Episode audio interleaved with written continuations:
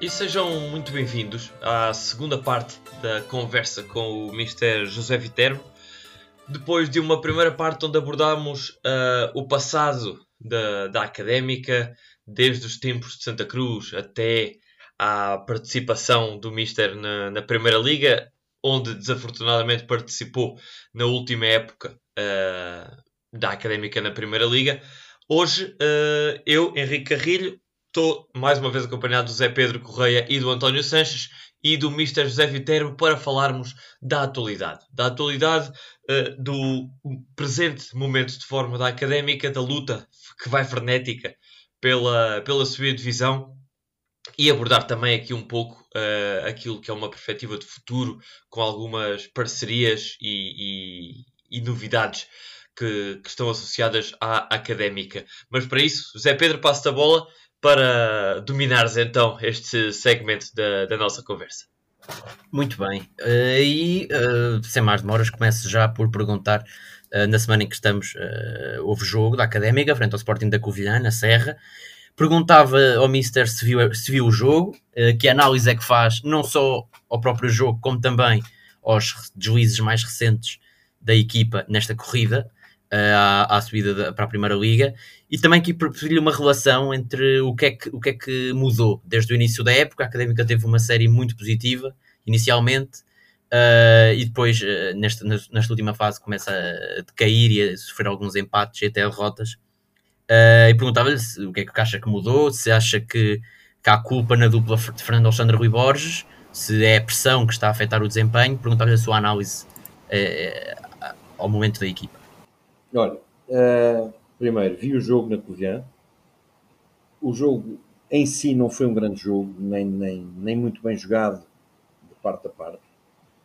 Embora a Académica tenha, uh, tenha sido uma equipa muito entusiasta, muito empenhada, muito determinada, mas não com a qualidade com que já vimos uh, em alguns jogos uh, mais recentes. O que está a passar com a Académica passa-se com a maioria das equipas na segunda liga. Uh, o campeonato da segunda liga, como vocês sabem, é extremamente competitivo. O primeiro pode uh, mais outro gol do Aroca. O primeiro pode perder com o último. Uh, qualquer equipa do meio da tabela pode ganhar ao primeiro classificado. As equipas são muito equilibradas. E os jogos, a este nível, decidem-se em pequeníssimos detalhes. A Académica fez uma primeira volta brilhante, de grande qualidade. Uh, somos, de facto, uma equipa com jogadores que, do ponto de vista individual, têm alguns recursos, têm qualidade.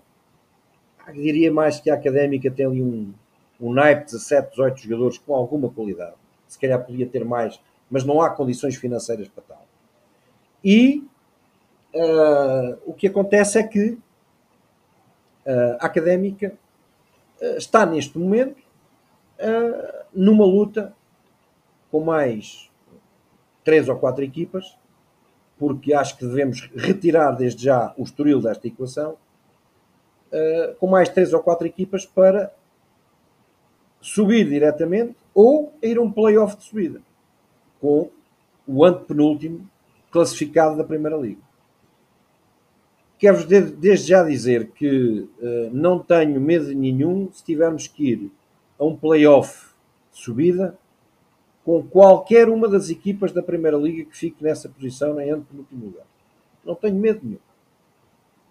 Portanto, a Académica é um, é, tem qualidade. O seu treinador tem feito esta equipa técnica e o treinador têm feito um trabalho excelente, meritório. Epá, tivemos agora cinco ou seis jogos em que caímos um bocadinho. Epá, normal, numa época tão desgastante e tão competitiva como a segunda liga. Mas, epá, a académica, se vocês fizerem bem as contas, a académica, penso que nos últimos cinco ou seis jogos só ganhou em Penafiel, se não estou em erro. Mas mesmo não ganhando, está com todos os objetivos ainda uh, perfeitamente abertos. Quer dizer, não, não, não há neste momento que ter descrença, que ter desânimo, é preciso acreditar, é preciso convencer os jogadores que é perfeitamente possível, mas convencê-los de uma forma séria, porque isto é não é só pelo facto de, de queremos dar um bocadinho de moral a isto, não, não é nada disso. É perfeitamente possível nós alcançarmos o segundo ou terceiro lugar. Temos qualidade no plantel para isso, temos equipa técnica para isso, ah, os dirigentes epá, estarão a fazer certamente tudo também para que isso aconteça. Portanto, epá, agora é preciso é estarmos todos unidos uh, e acreditarmos todos nessa possibilidade. Acho que era um ano determinante para que isso acontecesse. Porquê? Eu vou explicar porquê. Vocês recordam-se que quem baixou da Primeira Liga baixou uma equipa para o Distrital, que foi o Aves, e baixou o Setúbal para a segunda, para o CNS, certo? Portanto, não houve equipas da Primeira Liga a baixarem à segunda Liga. Houve, de facto, uma equipa que construiu, um clube que construiu uma equipa fortíssima, que é o Estoril. O Estoril, se não subisse este ano, era um crime, não é? A equipa do Estoril é das equipas mais fortes sempre da, da segunda Liga. Portanto, Académica terá, com toda a certeza, uma palavra a dizer nas últimas oito ou nove jornadas que faltam, acho que são oito jornadas que faltam para o campeonato acabar. Tem jogos difíceis? Tem sim. Para a Académica faltam sete jornadas. Sete? Pronto. Epá, mas nós também somos difíceis para os nossos adversários. Eles, epá, toda a gente dizia, epá, pronto, o Vizela, epá, hoje, hoje perde com, com o Estoril, pá, o, o Porto dá cabo do Aroca, pá, e nós, pá, o Aroca deixa de ficar, deixa ficar na corrida, pá, e nós passamos, se ganharmos na Covilhã, não, o futebol não é assim. O futebol é o momento. E nós temos que conviver com o resultado do momento.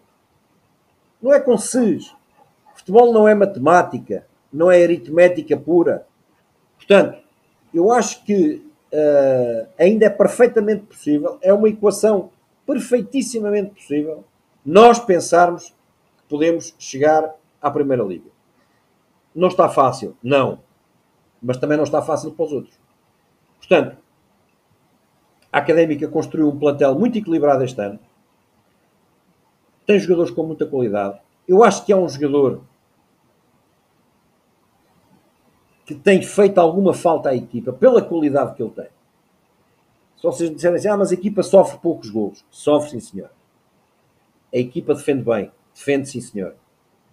A equipa é compacta a defender. É, sim, senhora mas eu acho que o Zé Castro, com a qualidade técnica que tem, em determinados momentos do jogo, mete ali alguns passos entre linhas, lança situações de contra-ataque com passe longo, com situações de, de, epá, de bola nas costas da equipa adversária, que às vezes são muito importantes um, que aconteçam no jogo. Agora, claro, eu sei que ele já está a treinar, faltam sete jogos, provavelmente uh, o Zé uh, será, uh, enfim, com muita pena minha, mas ele é que saberá, mas provavelmente será o último ano da carreira dele, mas eu acho que se calhar ele ainda tinha condições para fazer mais uma época. Portanto, nesta fase, nesta fase, a académica não pode, de forma alguma, baixar os braços. Não pode pá, a equipa tem que ser cada vez mais consistente, a equipa tem que perceber epá, que tem que lutar pela vida no espaço de um mês e meio, falta um mês e meio para isto acabar, epá, e tem que morrer dentro de campo, pá. Uns pelos outros, têm todos que morrer dentro de campo uns pelos outros. Pá. Claro, deixe-me só fazer a pergunta, já que conhece bem eh, e trabalhou com ele durante dois anos, uh, o Fernando Alexandre acha que é um homem com, com, o perfil indicado para transmitir, pode ser ele a transmitir essa mensagem, essa, essa, essa alma que falou há pouco, uh, de, de, de, recuperar uh, a aura para, para a equipa voltar, voltar aos bons resultados? Vamos lá ver. Eu conheço bem o Fernando, relativamente bem o Fernando, mas vocês sabem que dentro da estrutura está o Fernando, está o Marinho e está o João Real Portanto, estamos a falar de três jogadores que, uh, de alguma forma, podem passar a esta geração de jogadores que está na académica e com quem eles ainda jogaram, alguns deles, podem passar essa mensagem. Não descurando a mensagem, obviamente, do treinador, da direção, de todos aqueles que compõem a estrutura. Neste momento, todos são importantes. E a académica tem condições, tem, uh, tem equipa para, até ao final do campeonato, lutar até ao fim, até porque, até porque eu acredito que ainda se faça justiça no jogo com o Vila Franquense. Porque senão vale tudo no futebol. Vale tudo. Opa, tu trazes o Maradona, desculpa, trazes o Messi, hein? trazes um, um gajo qualquer da rua, sentas o gajo no banco e ele entra e joga. Uhum. Não é assim. E, e, já agora, Mister, qual é que pode ser a implicação prática deste caso? Para mim só pode ser derrota, derrota uh, para a equipa que de alguma forma. Uh, Mas existe por... fundamento legal para isso? Vamos ver. Por isso é que os, os, os advogados da académica e os responsáveis pelo departamento jurídico da académica certamente hão de ter uh, feito chegar ao Conselho de Disciplina um documento devidamente fundamentado defendendo precisamente aquilo que eu estou a dizer. Vamos ver, vamos ver então como é que as entidades competentes uh, reagem a esta situação toda. Qualquer forma, na minha opinião, acho que, acho que, que a académica não tem. E aliás, Rui Borges disse isso. Não, não, não estão preocupados com isso, têm preocupados é em ganhar os próximos jogos, têm muito trabalho a fazer. O Mister já tocou nisto do, do, do portanto, da luta pela subida, já referiu aqui o nome do, do Aroca, como o Mister referiu uh, que se o Aroca se aproximar é o grande candidato à subida. Pergunto-lhe se no momento, apesar do Aroca estar a ganhar ao, ao Porto B neste, neste momento em que gravamos, uh, se é assim, se acha que o Aroca é o principal candidato a juntar-se ao Estoril. E perguntava-lhe também, tam, o Mister também já tocou nisto, na questão do playoff, caso a Académica consiga a luta, consiga o lugar de playoff, também já referiu que acha que a Académica consegue eliminar qualquer uma dessas equipas que está nessa luta, mas perguntava-lhe se tem alguma preferência, alguma equipa que jogue particularmente pior ou que não, não lhe agrade tanto e que acho. Olha, uh, em relação ao Aroca, eu quando digo o Aroca não falo por acaso, porque o Aroca tem jogadores que têm uma experiência brutal neste tipo de, de competições. Portanto, o que eu digo é o seguinte: se o Aroca, nas últimas três jornadas, estiver ali numa zona ou para ir ao playoff ou para subir divisão, para mim é o principal candidato. Epá, mas eu só espero é que não hajam situações também menos claras nessas últimas três jornadas, como vocês sabem, são frequentes, são muito frequentes nas últimas jornadas dos campeonatos, e o Aroca é um peso pesado. Portanto, em relação ao, ao estamos conversados. E a segunda parte da pergunta qual era? Era na luta pelo playoff, uma equipa sinal preferência em alguma que, da primeira divisão. Ah, não tenho, não tenho. Acho que qualquer uma destas equipas, Académica, Chaves, Vizela, Aroca, epá, Feirense, até o próprio Feirense, jogando um playoff com uma equipa, com um clube uh, da Primeira Liga, não tenho problema nenhum em que a Académica possa jogar com qualquer um destes clubes. E, e deixa-me só perguntar se acha que se acha que as equipas da segunda liga, por estarem, eh, ou seja, numa posição de promoção, por virem no, no, num eventual caminho ascendente e encontrarem-se com uma equipa da primeira divisão que vem no sentido inverso, que vem numa situação de despromoção a caminho da descida, Sim, se acha que isso em, em, qualquer dos casos, não, não, não, não, não nos concentrando neste playoff, mas na generalidade, se acha que a equipa que vem de baixo para cima pode ter alguma vantagem teórica uh, nesse, nesse tipo de, de, de, jogo ou de eliminatória a duas mãos? Do ponto de vista psicológico, sim. Uh, como é evidente, o aperto interior na alma uh, de um jogador e na mente de um jogador que vem, que está na segunda liga e num trajeto ascendente é completamente diferente daquilo que está na Primeira Liga e vem de um trajeto uh, descendente, não é? Pronto. E, como vocês sabem, um, hoje em dia no futebol, a este nível, embora haja um bocadinho mais de intensidade no jogo da primeira, da, da, da primeira liga, mas no futebol um, nós temos a noção de que há momentos em que qualquer coisa vai acontecer. Pá, nós não sabemos, nós queremos no futebol arranjar uma explicação para tudo. E às vezes não é possível. E eu acredito que a nossa académica, no momento,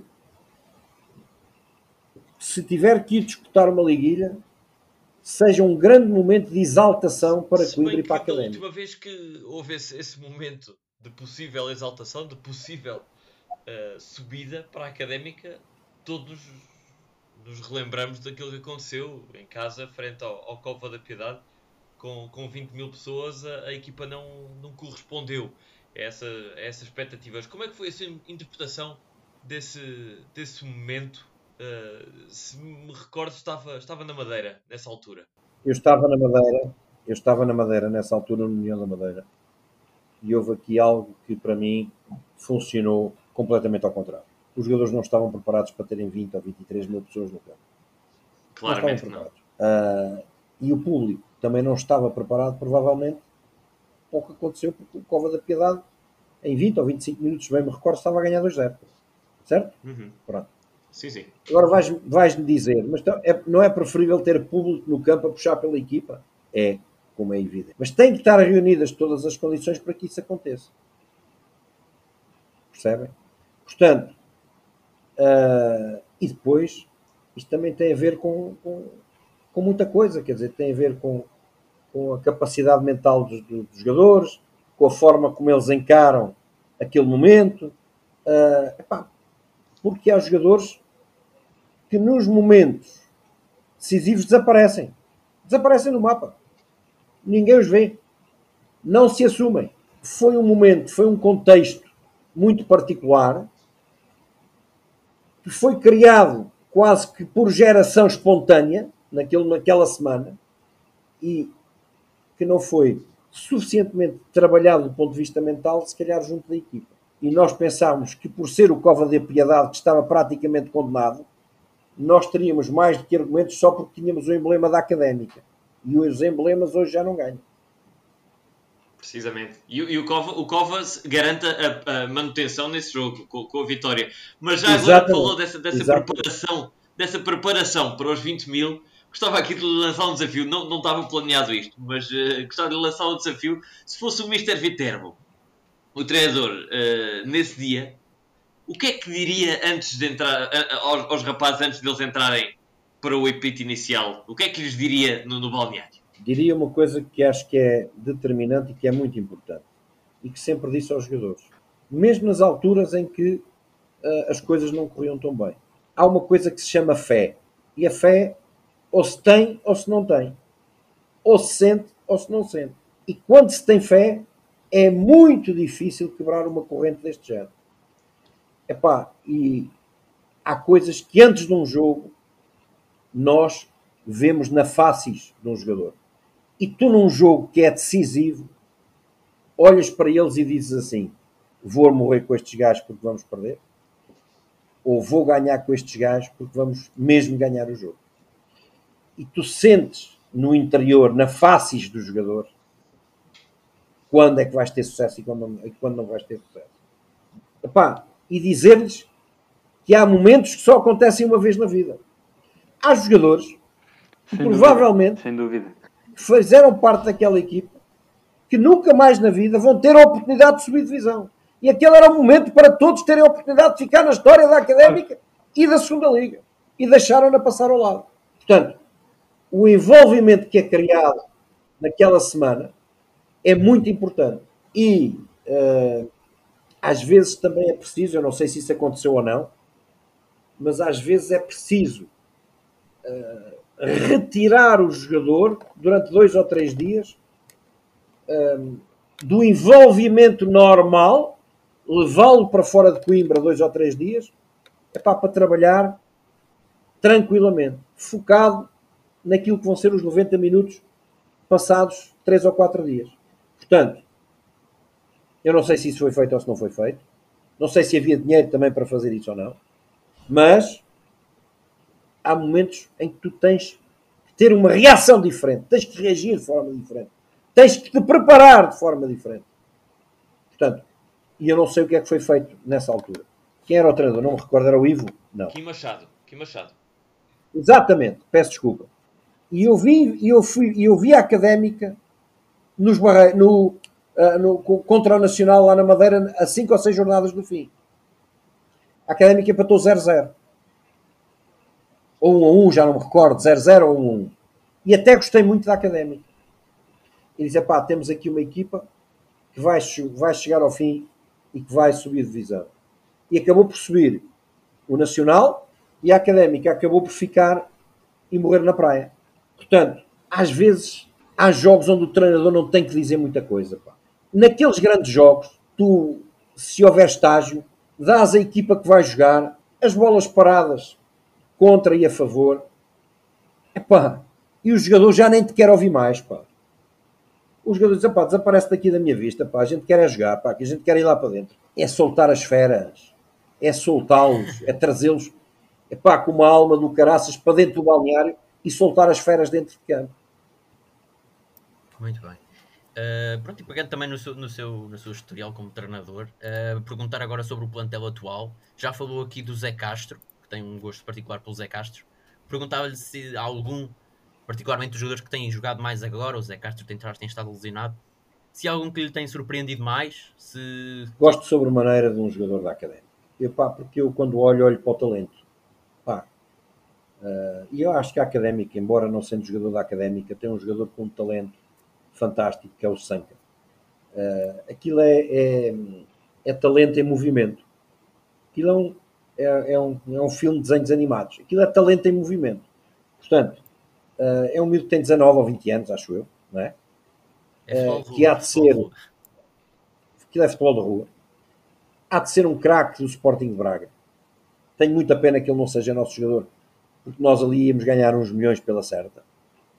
Uh, acho que é um jogador que naturalmente ainda precisa de crescer, precisa de ser um bocadinho mais consistente uh, em alguns momentos do jogo ser mais constante em alguns momentos do jogo. Epá, e depois um, um ponta de lança que é o verdadeiro ponta de lança de segunda liga.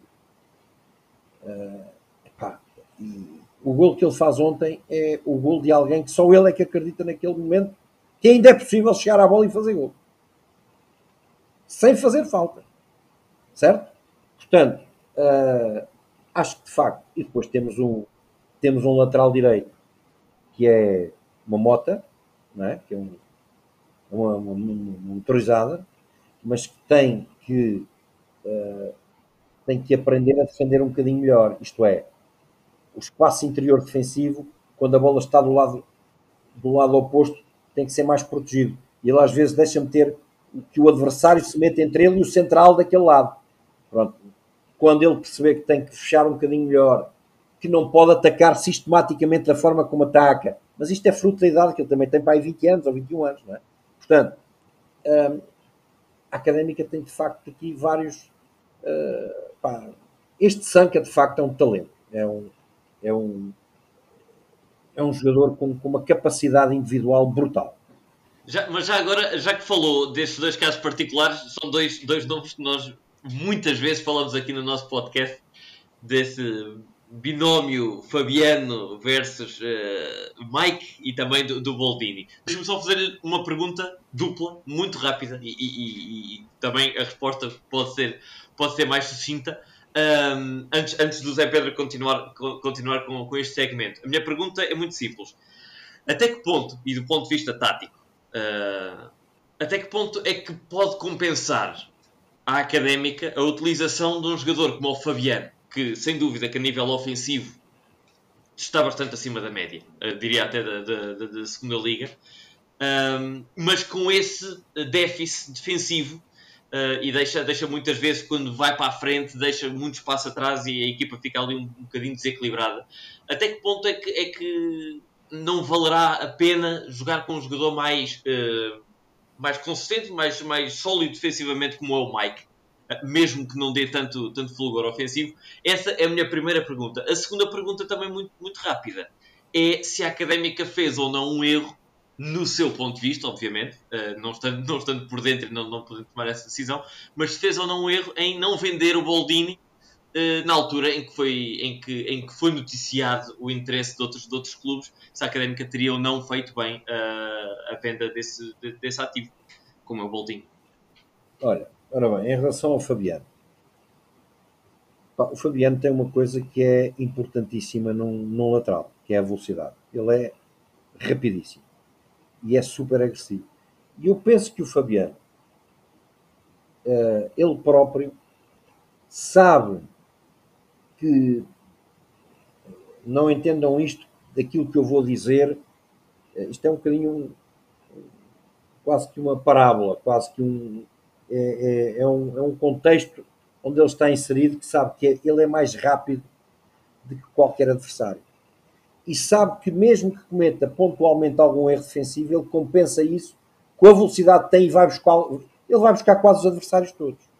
Agora o problema não é em ir buscá-los, o problema é em posicionar-se, posicionar-se para não ser necessário ir buscá-los e ao mesmo tempo não ser necessário uh, ele ter que recuperar tão rapidamente a posição pá, porque está uh, ele está tão comprometido com o ataque percebes? E, e deve ter instruções também para isso porque um jogador com estas características naturalmente terá que ter essas instruções, mas epá, o que eu acho é que ele, no dia em que conseguir equilibrar o momento ofensivo com o defensivo, epá, vai ser fantástico. O Braga também tem ali mais um, um, um, segundo esgaio para jogar naquela posição como lateral, não é? Porque ele ainda é, eu não sei se ele não é mais rápido que o Ricardo Esgaio. Portanto, uh, epá, acho que de facto há momentos em que, ou há adversários em que o jogo pede o Fabiano, há adversários em que o jogo se calhar pede o Mike, depende do extremo ou, ou das transições que o adversário costuma fazer quando joga fora, quando joga em casa, enfim, eu acho que isto, eh, cada jogo tem a sua história. E o treinador tem que olhar para aquele adversário, para aquele adversário e dizer assim, é para este jogo o Fabiano dá-me mais garantias. Eu preciso de rasgar, preciso desorganizar, preciso de alguma forma uh, tentar uh, fazer com que o adversário epá, corra atrás deste lateral, o acompanhe até ao fim. De outras vezes é preciso ter um lateral mais posicional, uh, epá, que feche melhor o espaço interior, que não dê tanta saída na frente, porque o adversário que joga naquela posição joga no um contra um com ele, é um adversário que não me vai deixar fazer isto. Imagina, Epá, eu sou treinador do sei lá, de uma equipa que vem agora jogar contra a Académica e digo assim ao, ao meu ala esquerdo, que é geralmente se jogar em 4-3-3, digo-lhe assim: olha, chegas ao meio campo e não baixas mais. De, depois do, do, lateral direito passar o, meio, o, o meio campo para o meio campo da nossa para o nosso meio campo defensivo, é o médio interior que acompanha. Tu ficas. Ouve lá. O lateral não acompanha, o, o ala não acompanha, o meu ala não acompanha o Fabiano. Quem acompanha o interior daquele lado, o meu ala fica e já tem que fazer pensar duas vezes o Fabiano. Por, por muito rápido que ele seja, quando lá vai à frente, se deixasse 50 metros ou 40 metros nas costas, nunca mais lá chega. O outro gajo até pode vir de cadeira de rodas, mas o Fabiano depois nunca mais lá chega. Percebes? Portanto, opá, estrategicamente, Exatamente, estrategicamente, eu digo ao meu ala: olha, acompanhas o gajo até ao meio campo e não baixas da linha do meio campo. E vamos ver como é que ele reage. Se ele for constantemente, poeirinho, ficas aí. O interior desse lado é que fecha o lateral. Ficas aí no meio campo. Epá, eu depois quero ver como é que a Académica resolve este problema. Então, Mister, e não faria sentido em alguns jogos e não faria sentido em alguns jogos, uh, quando for apropriado, obviamente, pôr o Mike a lateral e subir o Fabiano para extremo ou será algo muito arriscado? Epá, vamos lá ver. Uh, é uma boa equação Epá, que deves fazer ao, ao Rui Borges. Uma boa pergunta que deves fazer ao Rui Borges. É uma solução que o treinador tem que testar em treino, como é evidente, não é? Mas se vocês repararem, o Fabiano, quando percorre aqueles 60, 70 metros de trás, porque se o puseres como extremo, ele já não tem o mesmo espaço para percorrer. Percebes? Agora, é uma questão, é uma questão perfeitamente lógica, que se pode equacionar, que é bem, que é bem colocada, e que eu não sei se alguma vez o treinador da académica pensou nisso. Se já o experimentou em treino, em jogo acho que nunca experimentou, penso eu. Não, não, em jogo ainda não, não recordo. Em treino, provavelmente já o experimentou e não gostou. Agora, pá, o Rui Borges, naturalmente, conhecendo aquilo que são as valências, as dinâmicas de cada jogador e as características de cada um, naturalmente é que, é que terá que pensar no assunto e, e, ser, e ser ele a tomar essa decisão. Muito bem. E, e pelo outro lado, uh, já falou aqui dos seus jogadores favoritos, entre aspas. Perguntava-lhe, não diria jogadores menos favoritos, mas uh, ao nível de treinador, uh, se fosse o Mister, o, o treinador da Académica atualmente, uh, que alterações faria no esquema tático, nos jogadores que jogam mais tempo? Se é que faria alguma? Que tem alguma opinião sobre isso? Ou, ou acha que o Rui Borges está a fazer o melhor trabalho eu acho que o Rui está, eu, acho, eu acho que o Rui Borges tem feito um trabalho excelente. Vou dizê-lo publicamente. A Académica, já independentemente do que viesse a acontecer, no final da época, a Académica já devia ter renovado o treinador. Esta é a minha opinião. E já a dei a quem tinha que dar dentro da Académica também. Muito bem. Por acaso não sabemos quando é que acaba o contrato. Não sei se algum. É, o contrato acho que é de um ano. Eu acho que a Académica uhum. tem que dar, a direção da, da Académica tem que dar definitivamente uma nota importante. O Pedro Roxo, antes de ser presidente, e o Pedro Roxo está, já está nos últimos 5, 6 anos da Académica, ou como vice-presidente ou como presidente. A Académica nunca teve oito ou nove treinadores e não começou uma época com o treinador que acabou a época. Foram 10 os treinadores. Fiz ontem as contas. 10 treinadores em 5 Foram épocas. 10? Pronto, ok. Significa que é uma média de 2 treinadores por época. Isto não pode acontecer. As pessoas têm que ter estabilidade para trabalhar. Eu, se fosse presidente da academia, já o teria feito já o teria, pelo menos, tentado ter uma conversa pá, para tentarmos chegar a um acordo de renovação. Acreditamos, sim. E pronto, se calhar para terminar este capítulo, uh, e já passa a bola ao António, uh, aproveitamos o facto de termos aqui um, um treinador com muitos anos de experiência no, no futebol português. Para, gostaríamos de abordar o, aquele que se calhar é o tema do momento no futebol nacional, que é o da certificação dos treinadores. Um, o Mister, uh, se não me engano, uhum. julgo que uh, tem o. pronto, tem um cargo na, na, na, Associação Nacional de Treinadores de Futebol. Acho que julgo que. Ah, mas há aqui uma coisa enganado, que eu deixo claro. Que... É- há aqui uma coisa que eu vou deixar claro. Epá, e, não, e não tenho problemas nenhums, só porque é académica, diz ele publicamente. Epá, agora, quem não tem os níveis de treinador não poderia treinar nos enquadramentos em que está a treinar neste eu acho que é uma fantochada, entre aspas. Eu jamais o faria. Eu sei que o Fernando está ali por uma causa. Mas, epá, eu lutarei até o meu último dia, enquanto estiver dentro da Associação Nacional de Treinadores ou fora, nem que ele fosse meu filho. Não era por ser meu filho que eu tinha que ter um discurso diferente. O seu a seu dor. Quem está habilitado para treinar deveria, ou quem não está neste caso, não pode treinar este nível. Não pode treinar este. E aí, é pá, seja o Rui Borja, seja o Ruben Amorim, seja quem for. Vocês concordarão comigo que ele não passa a ter mais qualidade só por ter o terceiro nível. E vocês já viram que eu acabei de dizer que a académica deve renovar com ele. Certo? Portanto, é pá, é para o lado para onde eu duro melhor. O próximo treinador da académica na próxima época deve ser o Rui Borges. Mas com o terceiro nível feito. Mas a minha pergunta eh, é exatamente para, prende-se exatamente por isso. Um, acabou de dizer, e, e, eu pessoalmente concordo, que não era por ter o terceiro nível que, que o treinador iria ganhar qualidade ou perder qualidade por, por, não, por não ter essa certificação. Então, qual é, de que forma é que o futebol português pode ser lesado por, por, esta existência de treinadores ao mais alto nível que não tenham essa certificação. Estamos a ver o Ruben Amorim a ter um trabalho fenomenal no Sporting, o Rui Borges a ter um bom trabalho na Académica. Coisa. Então diz-me lá uma coisa. Tu, para trabalhares na tua área, se o teu curso tiver 4 anos, tu só fazes 3, onde é que tu trabalhas? Mas, mas eu estou a perceber, eu a, perceber a, tu... a, questão. Mas se eu tiver qualidade, se, se, se o treinador tiver qualidade ao fim de 3 anos para, para trabalhar numa equipa e realmente está a mostrar, porque o, o último juiz é que, que, é o, que o contrata, não é o clube que, que contrata o jogador. Hum, qual é o problema, entre aspas, do, do, do, aluno abandonar o curso a meio se já tiver qualidade para, para exercer? Tu sabes que se abandonasses o teu curso a meio, não conseguias emprego em lado nenhum. Tu abandonaste o teu curso a meio?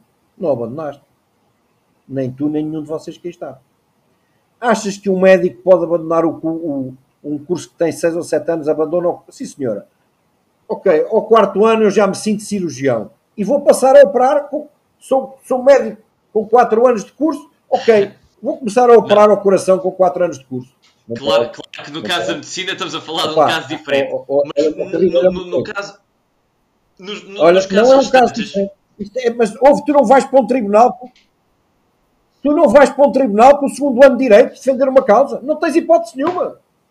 Tu não te sentas num banco do tribunal, não é? Tu não te sentas num banco do tribunal a defender um assassino com o segundo ano de direito.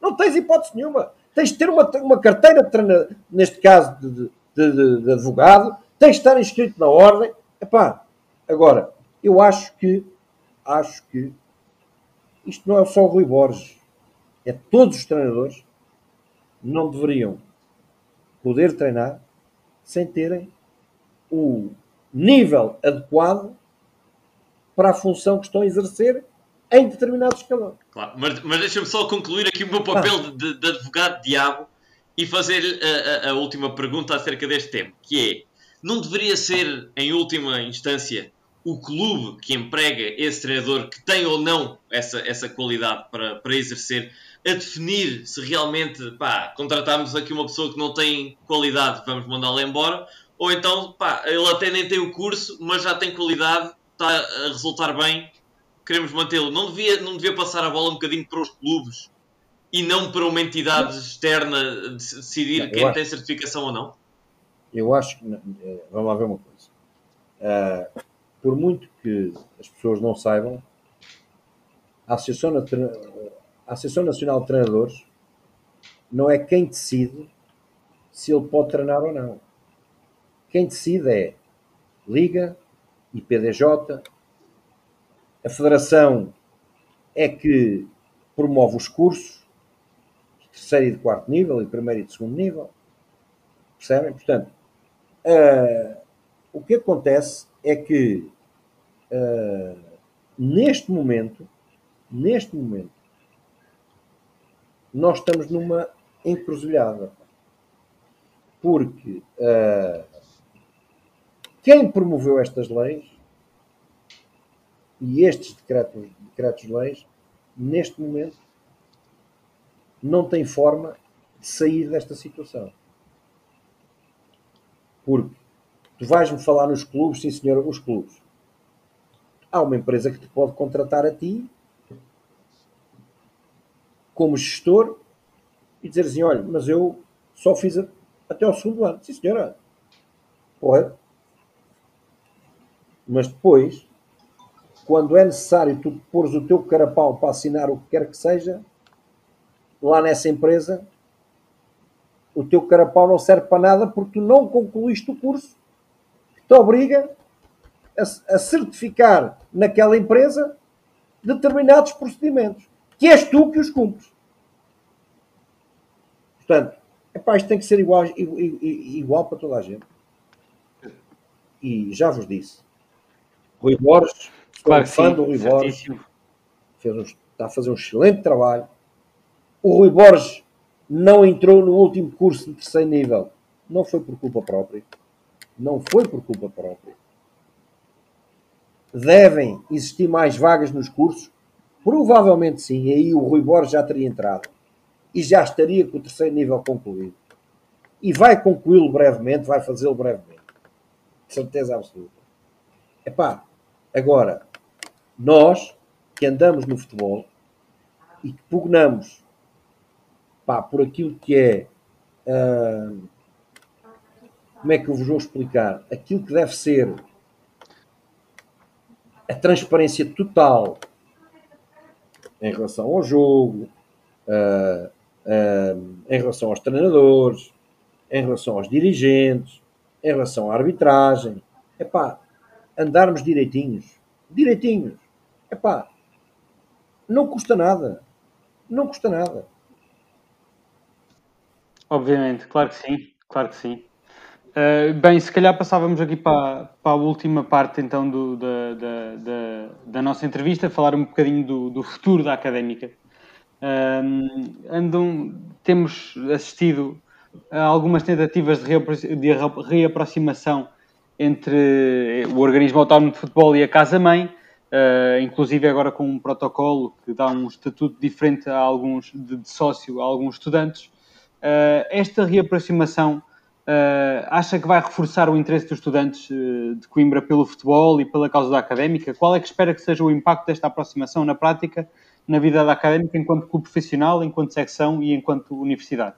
Olha, o impacto tem que ser grande. E vou-te explicar. Eu, quando cheguei, eu sou, eu sou um coimbrinha, sou um gajo das tradições, sou, sou pá, gosto da académica porque gosto. E pá, ninguém, ninguém sabe porquê explicar porque é que se gosta da académica. Pronto. Agora, quando cheguei a Coimbra, há, há, dois anos e meio, à secção de futebol, uh, deparo-me com uma realidade em que a académica, secção de futebol, tinha seis jogadores para construir um plantel. Seis jogadores, praticamente não havia estudantes, e hoje a académica, secção de futebol, pode recomeçar a próxima época, e a retoma vai ser feita já na segunda-feira com os séniores, e vai recomeçar com 35 ou 36 jogadores a treinar. Desses 35 ou 36, 23 ou 24 são estudantes ou ex-estudantes. Portanto, vê tu uh, o salto que demos uh, para. Ah, e os outros, alguns júniores, são estudantes, mas de liceu, certo? Que vão fazer esta mini pré-época connosco. Vê tu, já temos vários estudantes universitários na equipa de júniores também. Portanto, uh, o organismo autónomo de futebol e a secção de futebol têm hoje uma relação uh, de irmãos, de grande proximidade. E só assim é que eu compreendo uh, a existência destas académicas, porque a académica para mim é só uma, o símbolo é só um e como vocês sabem, a mim corta-me corta o coração ver jogar o AF contra a secção de futebol e vice-versa. É algo que me corta o coração. Opá, pronto, é uma coisa que, opá, que eu não sei como é e que é chega, possível. E mas... chega a acontecer, e chega a acontecer em, em, em escalões uh, abaixo dos séniores. Exatamente, pronto. Portanto, há coisas que só acontecem em Coimbra. Está um, há, um, há um sobrenatural aqui em Coimbra que leva a que apareçam determinados episódios que só aparecem em Coimbra. Portanto, esta aproximação, esta relação entre universidade, reitoria, OAF, secção de futebol, é benéfica para toda a gente. E, como vocês sabem também, não sei se sabem, eu sou o treinador da, da equipa que representa académica na FADU. Da equipa dos estudantes, não é? Onde estão inseridos uhum. também alguns jogadores da secção de futebol e outros de outras, uh, pronto, do, do, do, da Faculdade de Medicina, da Faculdade de Direito, da Faculdade de Engenharia. Pronto. Ora bem, e como tal, eu, enquanto estiver a académica, secção de futebol ou no organismo autónomo de futebol, jamais farei o que quer que seja para criar uma divisão entre estas duas instituições.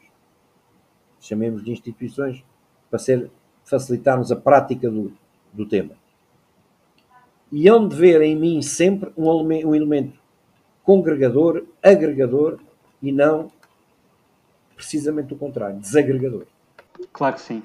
Uh, outro projeto que, não, que, que, que, se espera aqui com o futuro, no qual o Mr. Viterbo teve um papel decisivo, uh, foi o envolvimento uh, na criação de uma escola na Academia do Rio de uhum. Janeiro, em 2019.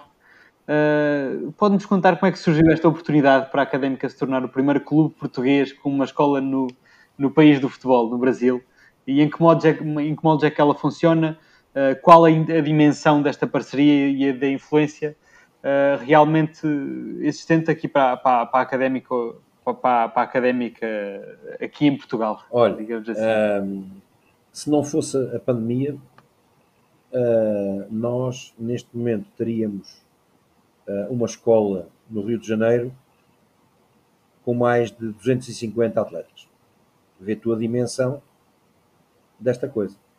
Isto surgiu através de um amigo meu brasileiro esteve aqui em Coimbra e que, hum, ao tomarmos um café no 39, no 39, à porta do estádio, depois de termos ido ver um treino do João Alves, da equipa sénior, disse ao Vitor, nunca pensaste em podermos fazer uma escola no Brasil, estás relacionado, estás com a académica e tal, né? Epá, disse, olha, vamos pensar nisso. Epá, tenho lá dois ou três amigos meus, se calhar é, no Rio de Janeiro, que pegavam no projeto. E ele pôs-me em contacto com essas pessoas. É, e as pessoas que já tinham ouvido falar da Académica adoraram a ideia. A partir daí foi montá-la. Portanto, a Académica do Rio de Janeiro começou a trabalhar nas instalações do Zico. A Académica do Rio de Janeiro começou a trabalhar com miúdos entre os 7 e 8 anos até aos 14 anos a, Académica do Rio de Janeiro, neste momento, já, já tem miúdos a trabalhar e a treinar até aos 16, 17 anos.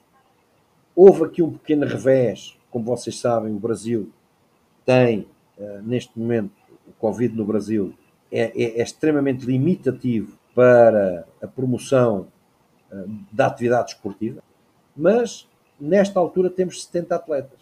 Em março de 2020 tínhamos cerca de 100 atletas. Portanto, neste momento eu estou convencido que teríamos mais de 200 atletas, se não fosse a pandemia, uh, a treinar connosco. Epá, as, as, as, condições de trabalho que eles oferecem aos miúdos são boas. Eu já las tive uma semana. Os treinadores são gente muito boa. Portanto, uh, tudo isto pode crescer e pode dar certo. Portanto, e isto é importante que se diga. As pessoas lá são muito sérias, tem um empenho brutal em promover a académica, em promover a escola da académica.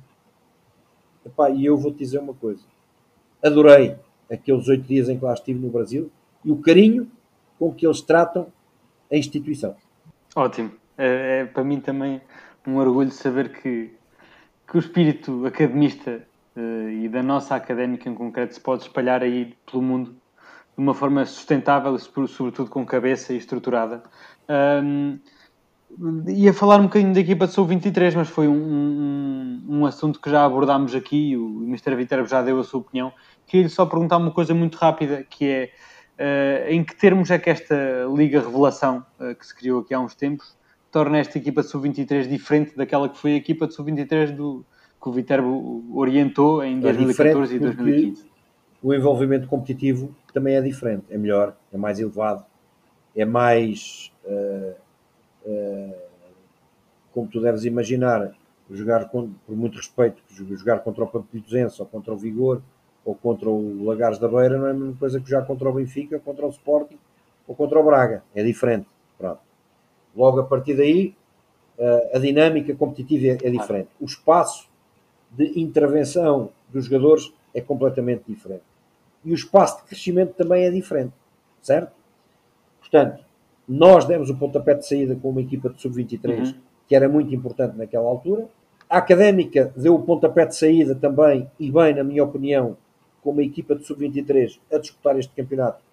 Embora este campeonato seja só disputado por miúdos, isto no fundo é um prolongamento do escalão de júniores, e eu acho que a Académica, enquanto instituição, mesmo não estando na Primeira Liga, mesmo representando isto, o acréscimo financeiro para a direção, acho que a Académica deve continuar com este projeto, porque nós não sabemos o dia da manhã.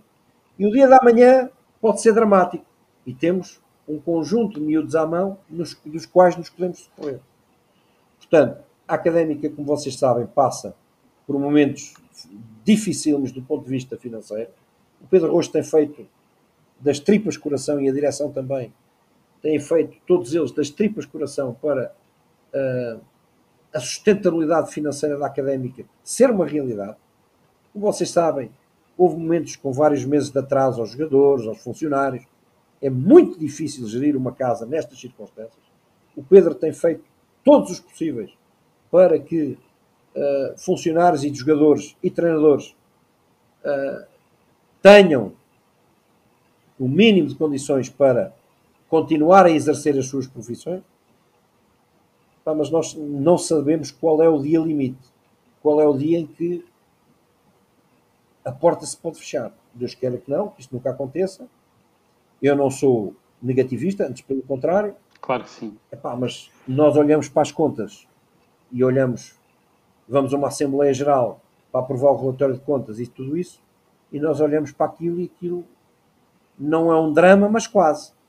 Portanto, uh, epá, tínhamos todos a consciência das pois. dificuldades.